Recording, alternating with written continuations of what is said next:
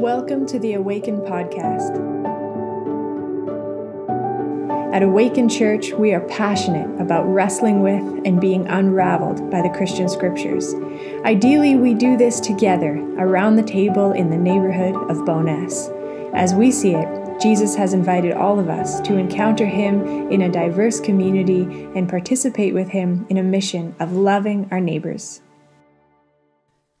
Thank you so much, Kara and Nicole, for just singing over us that love.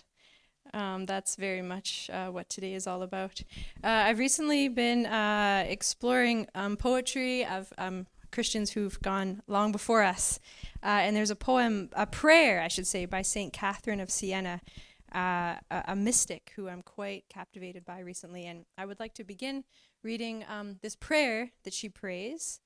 Uh, and then I'm going to read it again at the end of our service and see if any part of it jumps out um, new to you. So she prays this, and this is our prayer to begin our, our, our exploration of the scriptures. In your nature, eternal Godhead, I shall come to know my nature. And what is my nature, boundless love? It is fire, because you are nothing but a fire of love, and you have given humankind a share in this nature for by the fire of love you created us. And so, with all other people and every created thing, you made them out of love. Oh, ungrateful people, what nature has your God given you? God's very own nature. Are you not ashamed to cut yourself off from such a noble thing through the guilt of deadly sin? O oh, eternal Trinity, my sweet love, you light, give us light. You, wisdom, give us wisdom. You, supreme strength, strengthen us. Today, eternal God, let our cloud be dissipated, that we may perfectly know and follow your truth in truth with a free and simple heart. God, come to our assistance. Amen. we have been exploring um, the theme of embodiment, and this is actually the perfect time of year to explore such a thing because we, uh, as a church, um, celebrated Christmas not long ago. It maybe feels uh, like an, another time because it's February and the birds are singing, but Christmas time we celebrate God in the flesh, the incarnation, God in the body. God has a body, God is a body. Uh, and, and that revelation of who God is with a body is really important. And so we're reflecting on that. What does it mean to have a body? What does it mean to be members of the body? uh, and, and what role does our body play in teaching us about God? And so I'm looking forward to today. I will say, however, and I think it's okay for those in the room, today we're specifically going to talk about um, not the wisdom of the body, as the first sermon in the series was called, but specifically the wisdom of the sexual body. And so I'm going to talk with some words and some maybe stats or uh, terminology that I don't know if if your 12 year old or 13 year old is listening on Zoom, then it just might give you an opportunity for a really great conversation with them after this sermon. Uh, and if you're really afraid, how do I talk about these things with my teenager? The question is how, not when. now, but how? If that's a struggle, let's go for coffee. Let's let's go for a walk. Um, me and you, or or the elders and I, and and we can empower and equip you in that because it's a very important thing to talk about. And so that's just my little bit of my content warning. and then, as the form, previous weeks, on this Tuesday at 7 p.m., you are all invited, even if it's your first time here, uh, to log in to a Zoom meeting at 7 where we're going to discuss uh, what we've been talking about in this series and this sermon. And that's a space where we can go into a bit of a deeper dive on like what this Greek word means and whatnot. And I'm looking forward to that. I deleted it from my sermon though, because I wanted to preach for an hour and a half, but I won't do that. We have Tuesday. Okay. So, the wisdom of the body. Our body is a place of encounter. Um, your body is sensual. And what I mean by sensual is that you, you have sight, touch, hearing, smell, taste. These are your senses, your sensuality. This is how you experience life, how you experience one another, how you experience God. Uh, and your body, when I think of the whole beautiful, vast, diverse complexity of your body, your immune system, your uh, nervous system, your uh, all the systems. I'm looking at uh, Isaac and Ariana. What other cardiovascular system? Uh, all of it is working towards two things: your safety, i.e., you living, you staying alive, and your ability to connect. Connection. A longing to be safe and a longing to connect. And isn't it interesting what our bodies teach us about God? There is a gospel of our body. There's a longing for safety and connection, and, and God uh, meets us in that. And so when when we're fighting for safety, it's funny. It's a paradox, hey, to be safe and connected. It's a paradox because safety, the longing for safety, um, requires um, you to guard yourself, uh, boundaries, uh, differentiate. You know, sometimes wear a mask, stay back. uh, safety um, requires us to kind of guard ourselves and differentiate from others, and yet the longing to connection for connection requires trust, vulnerability, to become a bit exposed, to take risks. And what a beautiful paradox that we're living in that at all times, right? I'm looking at therapist, Adriana, Ariana, sorry. That's true, right? In our mind, we want safety and we want to connect. And that's difficult, especially if you've survived trauma. Your your your connect instinct can become, um, you know, you focus more on the safety. And so this is some of what we'll talk about today. So the beautiful thing is that um, the reality is that our bodies are sexual. Uh, and I acknowledge that um, some people are actually not sexual, they're asexual, and that's an orientation, and that's a beautiful part of how God made that person. And that's true for some people. It's not the case to say that all people were created to, for sexual intimacy. Um, it is important, I think, at the beginning of this sermon to, to note that that's not true for all people. Mo- most, the, the, the majority of people, yes, but certainly not all. And we bless those people, and there's nothing wrong with them in that regard. Um, and we acknowledge that um, being sexual people and, and, and having bodies that are sexual uh, doesn't mean that from the moment you're born until the moment you die, you're a sexual person, right? There's like a bunch of nuance I could add there, but I'm sure you all know what I'm saying. but the reality that your body is sexual and that you are a sexual being um, is true and wholesome and good. And your sexual body can actually teach you a lot about God our sexual body, our desire for sexual intimacy, um, behind that is a yearning for connection, a yearning for safety, a yearning to be seen, to be known, to be loved, and to get to risk love.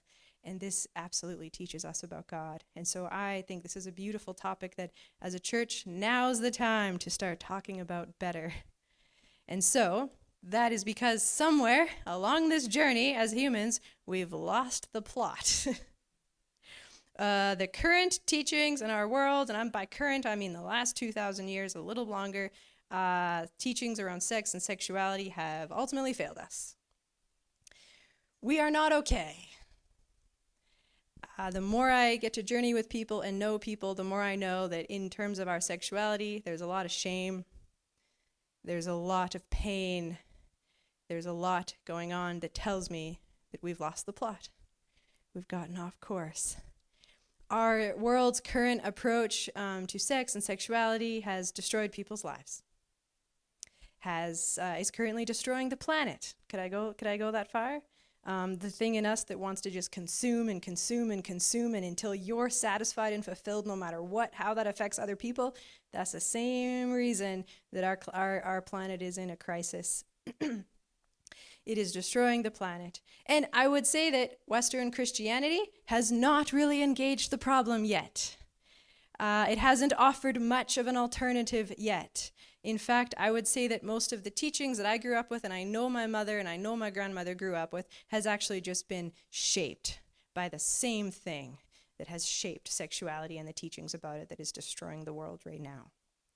Our imagination has been stunted and extremely limited uh, and, and so I think now is a beautiful time as a church community to talk about it. So there's this spectrum, and it's important I start with this because some people are like really afraid that like we're just on this swinging pendulum, and it's like, oh boy, are we just swinging? No, we talk about the spectrum. On one end of the spectrum, in terms of like teachings on sexuality, is this really intense desire to control and police. This legalistic, like, these are like like if you've ever been to a protest and someone has a big sign and it's like these are the sins and they start listing the sins it's like yoga pants rock and roll music tarot cards hippies. And it's like just a list. It's like there's something in us that's like, we need to know the exact rules. We need someone with authority to come and police our bodies and our use of our bodies. And it's strict and it's based on like fear. But then on the other end is like, if it feels good, do it. Everything is awesome. Indulge, treat yourself. As a quote from Parks and Rec. Yeah, thanks. um, it's like this indulgent licentiousness of like, it doesn't matter. Um, and, and, that's a dangerous um, way to live if you live in a very, if you have a lot of privilege, um, because indulge and, and, take and consume and do what you want, um, you, you, have to do that often um, at the expense of vulnerable people, and that's not, that's not gonna, that's not gonna lend to the flourishing of our world. So, culturally, I would say uh, we here in the West are shaped by a hyper individualism that you, the individual, and your needs is kind of all that matters. And within that, we're shaped by consumerism, that uh, just consume and take, and you know, uh, until you find personal fulfillment. And so, individualism, consumerism, sprinkle in some capitalism, uh, we get thinking that the individual should do whatever feels good, regardless of who it hurts or how it hurts. Uh, and then, if that's our world, guess where religion comes in? Uh, it just comes in trying to contain the bad, evil, harmful, sinful desires. And it's just like, well, we need to contain this. And that that's it. Um, but we, if we as a church, we, I mean, awaken. I don't know what other churches are doing, but this, this church community, if we had awakened, could muster up the courage to make space for an honest, destigmatized dialogue about the longing for sexual intimacy I believe this would contribute meaningfully to the crisis of decimated ecosystems, global climate change, and the catastrophic division and isolation that our world is experiencing right now. So, it is the first Sunday in February. If any of you grew up in the church like me and you were in youth group, you know what that means. February is Love Month. That's when the youth pastor gives the sex talk in February every year. And I'm like, wow, here we are. February 6th, and this is our sermon. So here's a bit of my experience. And I'm going to just say this as, as my own personal experience, knowing full well that I hope most of you, I will see you nodding your head because that was mostly your experience too. Um, I'm, I, I, think it was. I, I won't say I hope it was. I hope it wasn't, but it probably was. Um, this is what we were taught when we were teenagers. Teenagers who wanted to talk about sex, but not in the youth group context. this is what we were taught don't have sex until you're married. Uh, and then mostly that was it. And within that was like, because your virginity, and this was mostly to the girls, is your most precious gift, and you need to protect it at all costs. Because once you don't have that anymore, we don't care about you anymore. The media, marketing doesn't care about you anymore. It's your most precious thing. So don't mess it up. Uh, and then we were taught um, maybe when I was a little older, I'm thinking college and career, you know, you're kind of dating, thinking about marriage. I was taught things. And I also read a lot of books, especially when I was like dating in my early 20s and really thinking about marriage. I read a lot of books on marriage and relationships. And I read the books by Tim LaHaye and who wrote Love and Respect or oh man, there's a whole bunch of, of books that I, I remember reading a bunch, and they all said this men need sex, and that's how God made them. Women don't. Um, women need emotional connection. Men need respect, not love. Women need love, not respect. Uh, men can't control their sexual urges, so it's a woman's job ultimately to protect him with modesty um, and other means. Uh, virginity is your most precious gift, so you have to protect your own virginity, but also protect him from his own uncontrollable urges. It's a dangerous world out there. Uh, and then don't marry someone you just met. Don't get married young date for a long time, get to know each other, build a pretty intense emotional connection, but don't have sex. So as you're dating and as you're connected and as you're like hanging out and those desires are coming up, you've got to wire your brain to not act on those desires under any circumstance. And if, even if you have to do that for years, and then you get married, poof, your brain will magically be like, this is awesome, I love sex, we should have it all the time. That's what I was taught. And that's what we believed that if you did it, though, God was like this, like, God would reward you. That if you actually did it and you protected your virginity and, and you protected uh, your partner's virginity, then God would bless you. And your wedding night and every single day for the rest of your life will be nothing but fireworks and ecstasy. Uh, and that's what I was taught. And the more I get to um, do premarital counseling and, and officiate weddings and journey with people, I learned that like I don't know anyone yet who got that thing that we all signed up for. It did it didn't we didn't get it. So and then there's sometimes frustration. So um, here's also what I learned, or, or here's what I didn't learn. Here's what no one ever told me. Uh, no one ever told any of my peers. I don't know if anyone ever told my my my mothers and my grandmothers and, and, and the people that were kind of discipling me. I don't know if anyone ever told us like, what is sex? Like what actually is it? Um, I'm just going to ask you, just in your own imagination, when when someone says sex, what is it? What is the actual thing that people are, are describing when they say sex? And and the thing that is in your mind, oh, this is sex. When does that begin? What is the exact moment of like, now you're officially, now this is sex?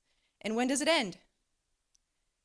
And I bet you we would all have like, oh, that's I don't know. Mm, when did it begin? I mean, I, it, when did it end? And uh, like like those are things we were never taught. Um, I wasn't taught about human anatomy. And here's the part where I was like, should I don't want. I, I emailed a few pastors. I was like, do you ever say the names of body parts in sermons? and I was like, I was like, oh, it'll it'll depend. If any new people who I've never met before come tonight, I won't. And here we are. So I have to make some decisions. but we're adults. I'm like, okay, Nikayla, you're not a youth pastor anymore. You're an adult, so okay. But I was taught that, like, you know, there's there's a penis and there's a vagina, and those are the counterparts, and they're made for each other, and that's God's design, and so that that's it. But I, no one. Uh, wait, wait, what? I'd like to raise my hand, please. Um, I have a question. Uh, that definition of, of anatomy and like sexual counterparts is actually framed by the patriarchy because that's not true. Um, in the womb, there's a there's a moment in human development where you have the same parts, whether you're male or female, like regardless of your chromosomes, you have the same parts, and then the exact same parts just form into something else. It's not that a boy has a penis and a girl has a vagina. It's that a, a, a boy has a penis and a girl has a clitoris. Those are the parts. And then there's also other parts in your anatomy that are really useful for like having children and birthing children. Um, but I just didn't learn about in, uh, anatomy. I didn't learn about pleasure. I didn't know. I didn't. No one ever said like sex was pleasurable. It was just like your godly duty, and you have to have children. But no one taught us about what, how, or you know what that is. No one really taught us about what intimacy really means. Um, we were just like, once you get married, then you can have sex, and then don't ever talk about it again. It's private. You're on your own. And I know now. I know because um, eventually um, truth floats, and I've seen um, men and, and women um, weeping who've been married for many years who are like, not okay. And no one also ever really talked about what the Bible says about marriage. I didn't really learn that it's a radically modern concept to just marry someone who's your age that you love. That's new. That's a new idea. The Bible, authors of the Bible, didn't know that that would ever be a thing. Um, it was men in their 50s marrying girls who were 14, and after they've died giving birth to baby number 12, then he gets a new 15 year old. And that, that's largely how the world worked. Like, we didn't learn about, like, we're just like, biblical marriage means this. And I thought the scripture was clear about it. And, and the more I studied the scripture in my several degrees, I learned it's not as simple as we, you know, were told. And so in some, it was this as long as a girl marries a boy and they're both virgins uh, before then, then they're good. And anything outside of that is bad. And we don't talk about it. So, like, thumbs up or down. Is that kind of what you learned as a teen? Kind of? I see some thumbs. Yes, great. Um, so here's some Christian myths. Um, I, have read a few books, uh, lots on this topic, and what, my, my, one one of my favorite books that I recommend to a lot of people. Uh, well, there's a few, but I just I'm going to show you some research. A woman named Sheila Gregoire is a Christian sociologist who did this huge survey over several years. She interviewed 20,000 um, evangelical women uh, who I identified, I should say, as like straight and cisgendered.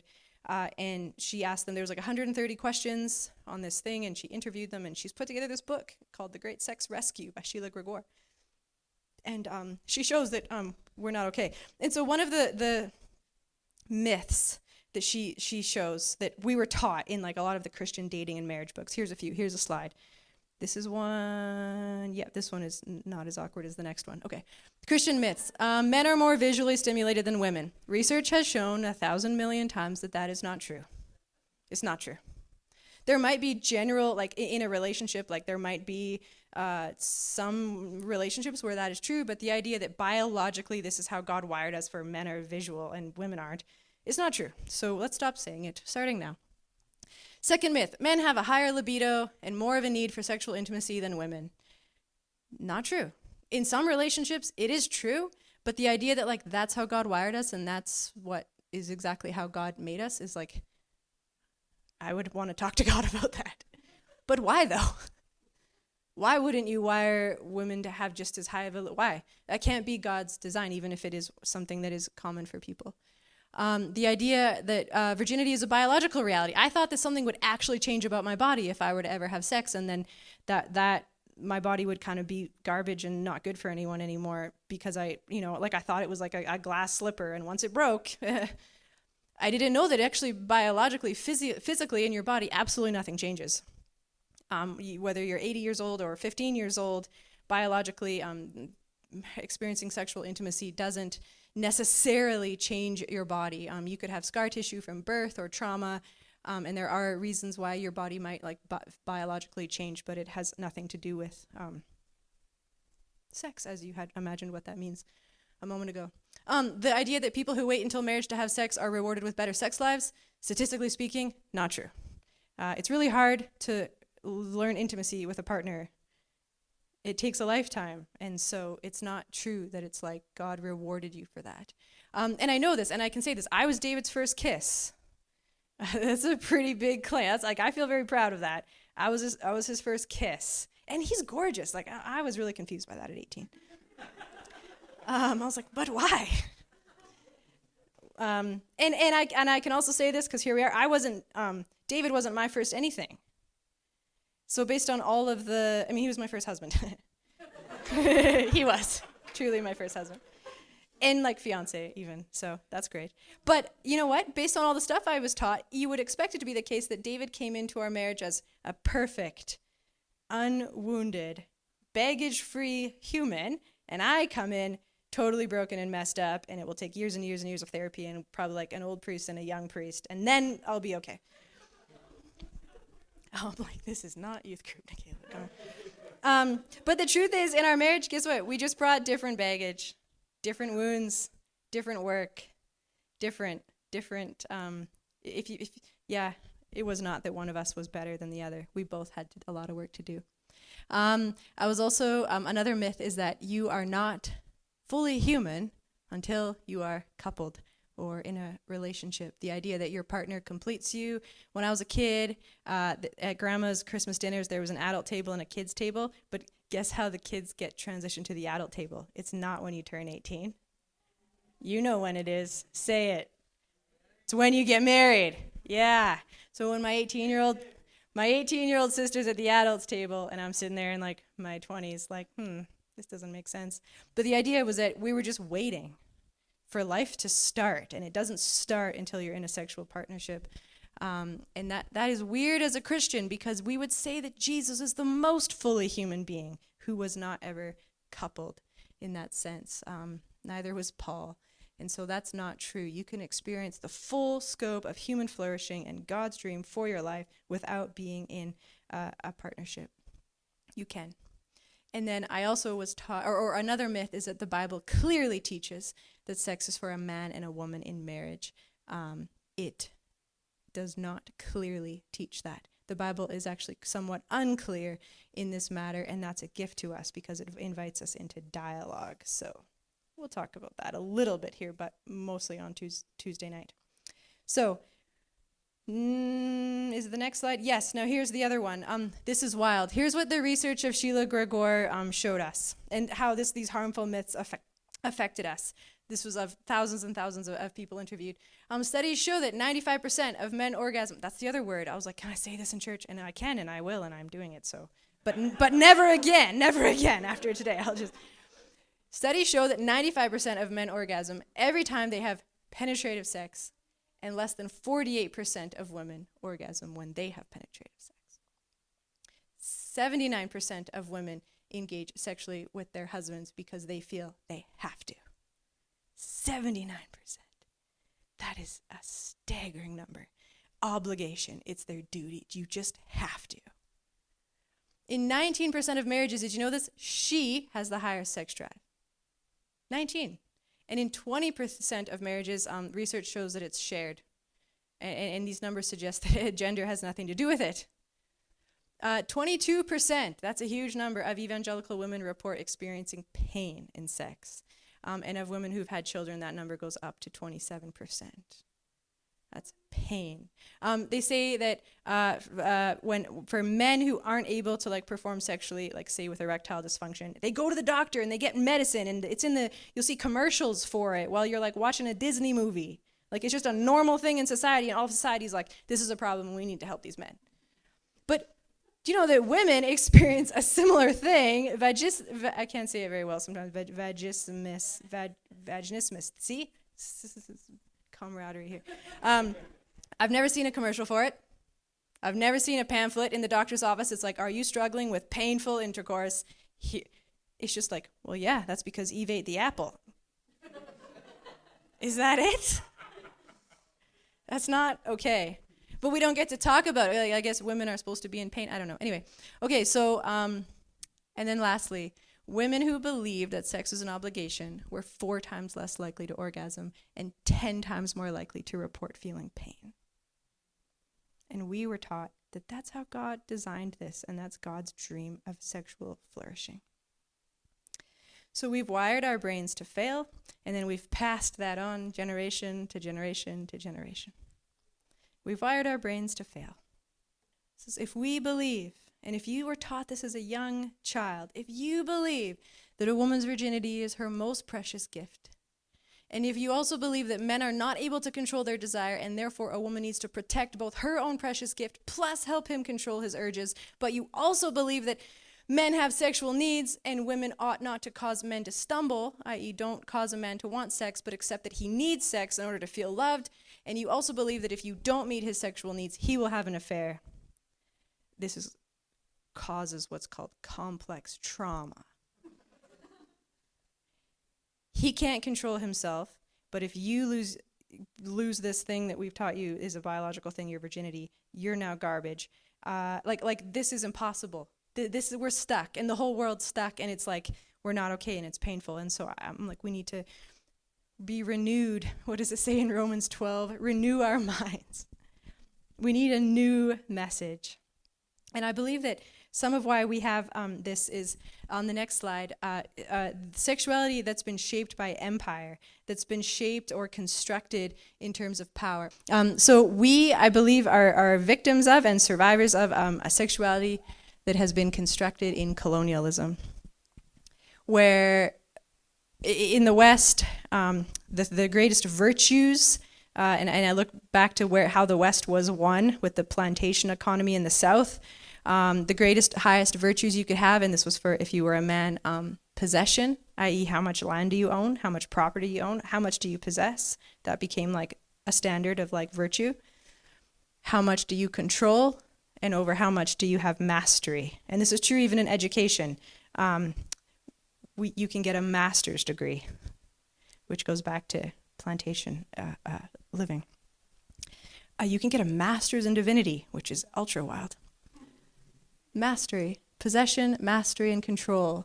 You put that into individualism, consumerism, and Greek dualities of flesh and spirit, mind and body, and whatnot and uh, it's a problem. So in the in the ancient Greco-Roman world, um, the the person, the one who had possession, control, and mastery was called the paterfamilias, and this is an ancient term um, born of slavery in the Greco-Roman world that refers to a social system of rule formed around the body of the father slash master who is the fount from which flows the life and logic of all social order.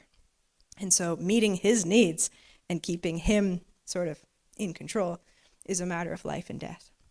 So, we've, we've been shaped to believe this that, like, this is how a lot of what how we got into the situation is, is this construction of sexuality and of constructions of gender and constructions of masculinity that if men aren't allowed to show emotion, then it would make sense to say men don't need emotional connection, they need sex. When really, they need emotional connection. Um, we all do. And yet, we've been um, constructed a, a way of living outside of that. And so, it's a sin. I think Paul's writings, all of Paul's teachings about sexual sin, is a response to this problem. if you're listening on the podcast or on Zoom right now, I have a lozenge in my mouth. So. but I'm trying not to cough. It's a sexual sin, Paul says, to objectify and commodify another human being. It's a sexual sin. It's a violation of God's good dream of intimacy if you use somebody for your own personal fulfillment. It's not okay. Even if two people consent to it, even if both people like, I would like to use you for a moment of pleasure, and I also would like to use you for a moment of pleasure, great. And then you use each other. That is outside of God's dream. That is outside of, of um, the gospel. And, and true intimacy um, can actually be fully experienced without sex. And it is possible to have sex without intimacy. And I think God's dream and the dream of sexual flourishing that we hear about in the Bible is about intimacy and connection. In Leviticus 18, there's a list of sexual sins. And in it, it's actually a profound text, especially if you read the King James. they actually get the Hebrew more correct than in more modern day English translations. In Leviticus 18, you have um, you, and the you is the men in the community, the paterfamilias. You shall not, and it's like lie with, and then it lists different people in the community. Your mother, your aunt, your stepmother, your niece, your daughter, your stepdaughter, um, your neighbor's wife. Like it's a list of like all the people. Um, and it's not like these are people you are not allowed to make love with. It's like these are people you're not allowed to violate, even if you think of them as your property. And in that same list, then at the bottom, it's like, and you shall not um, lie with an animal, and you shall not sacrifice your children to other gods. And then in, in a lot of English translations says, and, and, and a man shall not lie with another man as he would with a woman. And so then people take that, they're like, boom, the scriptures are clear. But interestingly, that text, when you read it through the Hebrew and you read it in context, seems very much to be about like, even though you technically legally have the right to sexually use the bodies of all these different people who are in your possession, possession, mastery, control, don't do it. You could. Your your your your your sister-in-law's husband died at war and she's all there by herself. Technically, it would be socially acceptable for you to claim her as your own and do what you want. But that text in Leviticus is like, don't do it. And so, in a culture where a, a woman, in ancient ancient um, Near Eastern cultures, where a woman's virginity is extremely valuable, um, like like if a, if a young if a, if, if a girl in your property was um, raped, then she doesn't have the same monetary value as before. So protecting their virginity is really important. in that culture, um, the sexual abuse of men becomes really common because their virginity isn't as valuable. So here we have the text isn't saying, and, you know, being a gay man is wrong. It's saying, also, don't touch the boys. Because the Hebrew is, you shall not lie with a boy. It's not a man which is profound in the ancient world. You're not allowed to ever, ever, ever, under any circumstances, abuse, use, objectify, or commodify another human being, no matter what, even if it's your own partner. You're not allowed to do that. And even Paul's teachings on homosexuality, um, I really can't wait on Tuesday to unpack some of these texts, but where it says, like, uh, the word homosexuality didn't exist in the English language until 1954. Um, it was a term invented in the DSM 1, 2? diagnostic manual for uh, psychologists um, as like a mental illness. And so then English translations of the Bible since 1954 have that word in it, but that word didn't exist before then. Um, and so, and even the word Paul uses isn't the ancient word that's typically used to explain um, male intimacy with other men. It's a word that Paul made up that actually has to do with most likely, I shouldn't, it's not clear, but most likely, and it makes more sense in the context, it has to do with this abusing, violating, taking advantage of someone, uh, uh, uh, uh, in the ancient world, it was very common to humiliate and shame someone with sexual violence. Um, and men who were in leadership could do that to other men as a way of putting them in their place. And when Paul is referring to homosexuality, that word which the, we invented in the 50s, that's most likely what he's referring to. Don't do it. So I have a, I had a student come to me. This happens actually every semester in my office, and they say, "Nikayla, do you think it's a sin to be gay?" And I'm like, "Whoa, sit down." First, ask me if I think it's a sin to be straight. And they're like, oh, what? Obviously, it's not a sin to be straight. What? I'm like, ask me. Okay, Nikayla, is it a sin to be straight? There are sinful ways of being straight. There absolutely are sinful ways of being straight. There are. There's even married straight people who are living in sexual sin because of how they're treating each other. Now ask me if it's a sin to be gay. Okay, it's sin to be gay. There are sinful ways of being gay. There absolutely are. So, like, do you affirm gay marriage? I'm like, I don't affirm most straight marriage. I know how hard it is. Don't do it, I say. You're going to hurt each other. You'd be better not to. It's dangerous. It's a slippery slope. Stay away. In fact, Paul and Jesus both say, stay away. It's way better if you don't get married. Living outside of God's dream for intimacy is not about who, it's about what. And this sin, this sin of taking what you think you're entitled to and what you deserve and saying, um, I have needs, or, you know, this feels good for me, so let's just do it. Um, that's the same reason the landfill is full of cheap clothes like when I say full, I mean like millions of tons of cheap clothes because it just feels good for a moment and then who cares, throw it away. It's why the forests are being cut down right now at an alarming rate in, in the South America to make room for the cow cattle industry. It's why the our, we throw away 50% of the food we buy. It's why the biggest markets in the global economy is human trafficking, weapons, pornography, and drugs to numb the pain. Four biggest markets because we are literally devouring one another, living outside of God's dream of intimacy. And so, if you are a survivor of some of these toxic teachings, or, or worse, a survivor of sexual trauma, if you struggle to imagine experiencing intimacy in a truly beautiful, life giving, mutually edifying way, it's not your fault. You are not alone. It's not too late. You're not too far gone. If you have survived sexual trauma, no doubt your body probably doesn't feel like home. Your body may at best feel like a meat suit you're trapped in, and at worst, a place of great pain and fear and hypervigilance. Embodiment, however, can be remembered because Hillary McBride says it's your birthright. It is God's good dream for you to be reunited again with your body. And I pray that we as a church in 2022 could link arms around you and give you a safe space to work through that healing and recovery so that you could know that you are safe and you are loved and that you are worthy of connection and intimacy and ultimately communion. Imagine this generation of little ones that we as a community are raising up. Could we link arms and make space for them to explore their desire for intimacy and connection? because intimacy is about being seen and known. It's about feeling safe and cared for. It's about connection. Intimacy is about surrender, risk. Intimacy is about communion. In Song of Solomon, or the song, as it's called in Hebrew, um, what I love about it so much is there's no themes of domination there's no themes of submission.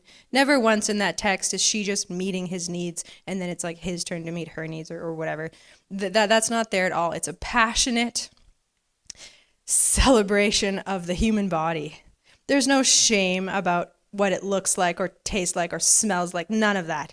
They're both just presented in this book of the Bible as being completely free from that shame. He celebrates the mound of pubic hair from her knees to her navel. He celebrates it. It's amazing. She lays naked and calls the winds north, east, south, and west to send her scent to her lover there's this overwhelming celebration of life and all of its messiness and this freedom from shame. And you know that the, the medieval rabbis called the Song of Songs the most holy book in the entire Bible.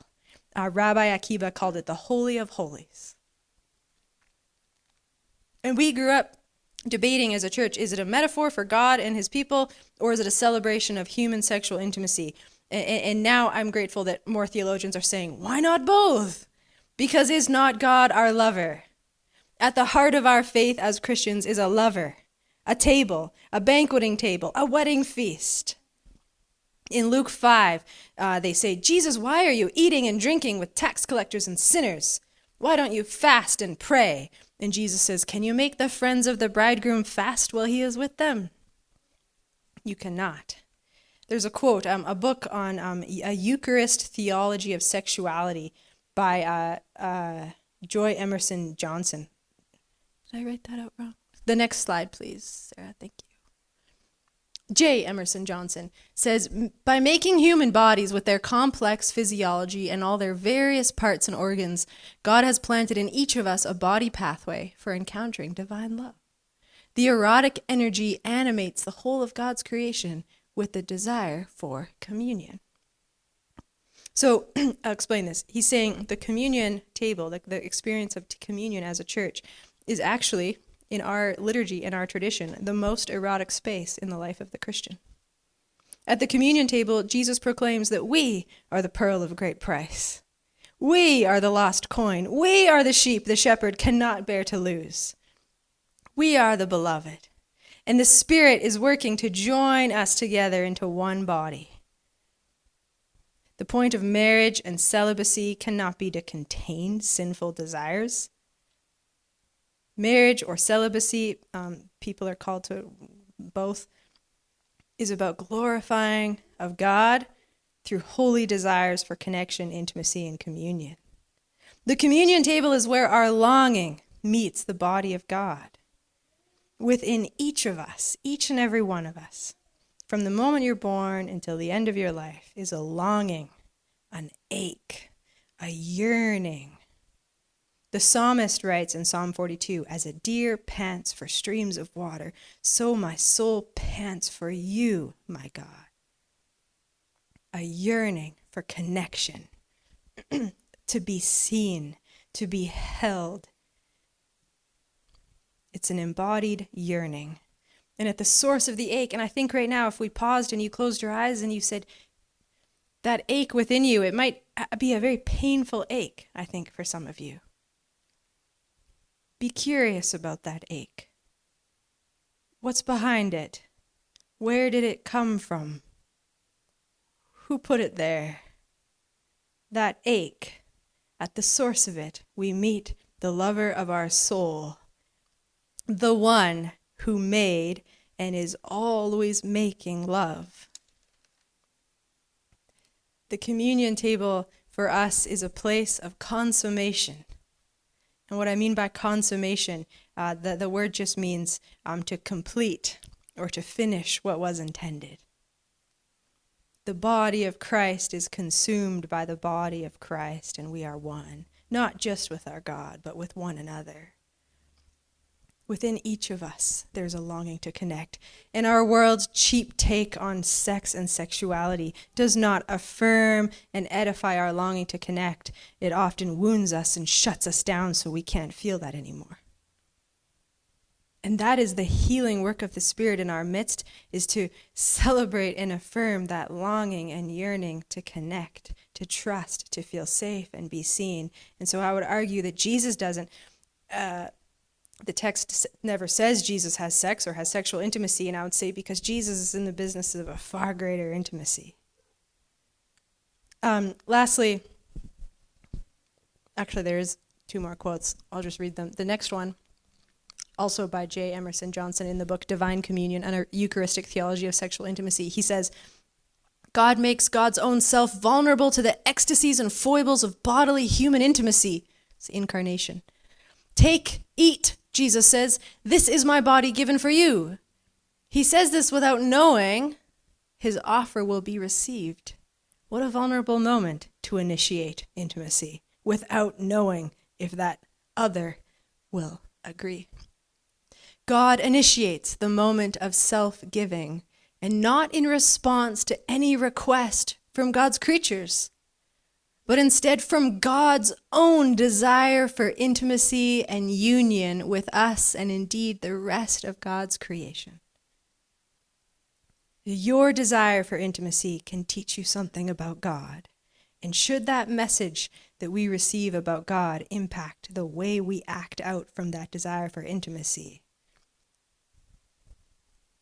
I think it would be revolutionary.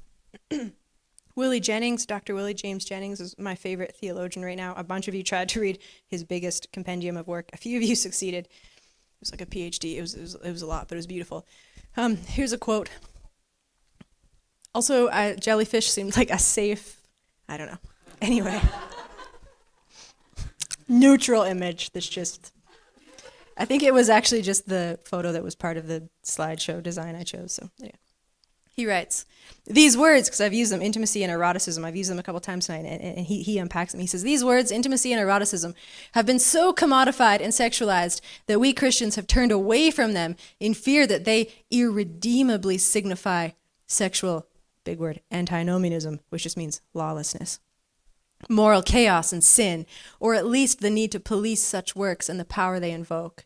But intimacy and eroticism speak of our birthright, formed in the body of Jesus in the protocols of breaking, sharing, touching, tasting, and seeing the goodness of God. We are erotic souls.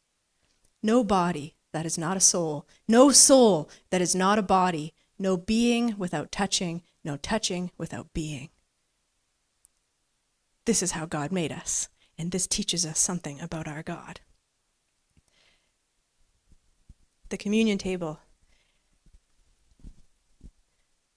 There's a song we used to sing, and sometimes we sing, where you say, He brought me to his banqueting table, and the banner over me is love. That is Jesus at the table. Take and eat. My body for your body. It's a place of belonging, it's a place of embodiment, and it's a place of intimacy. And so we take communion um, as a church every single Sunday. I'm so grateful for that. It's part of our liturgy every Sunday. And traditionally, before COVID, there was a loaf of bread and a glass of juice, and we came up and you someone said, This is the body of Christ for you, and this is the blood of Christ for you. And then you took their place and gave it to the next person. So you always received and you gave. And there was this exchange, and it's beautiful. And I long for when that it's safe to return to that day. Um, so I'm going to pray, and we're going to go into communion, um, and we'll do it a bit differently, where every individual gets a cup and a, a juice and cracker, which isn't our dream, but it's the safest way right now. And those of you on Zoom, please also partake with us. Um, but before I pray, I'd like to read for you one final time the poem, the prayer by St. Catherine of Siena, a mystic who lived her life in celibacy. And yet, if you ever read any of her poems and prayers, you could not deny that she and other mystics, John of the Cross, uh, Teresa of Avila, were very much erotic souls who knew the lover of their souls. St. Catherine writes, or prays, In your nature, eternal Godhead, I shall come to know my nature and what is my nature, boundless love? It is fire, because you are nothing but a fire of love, and you have given humankind a share in this nature. For by the fire of love you created us, and so with all other people and every created thing you made them out of love. O oh, ungrateful people, what nature has your God given you? God's very own nature are you not ashamed to cut yourself off from such a noble thing through the guilt of deadly sin?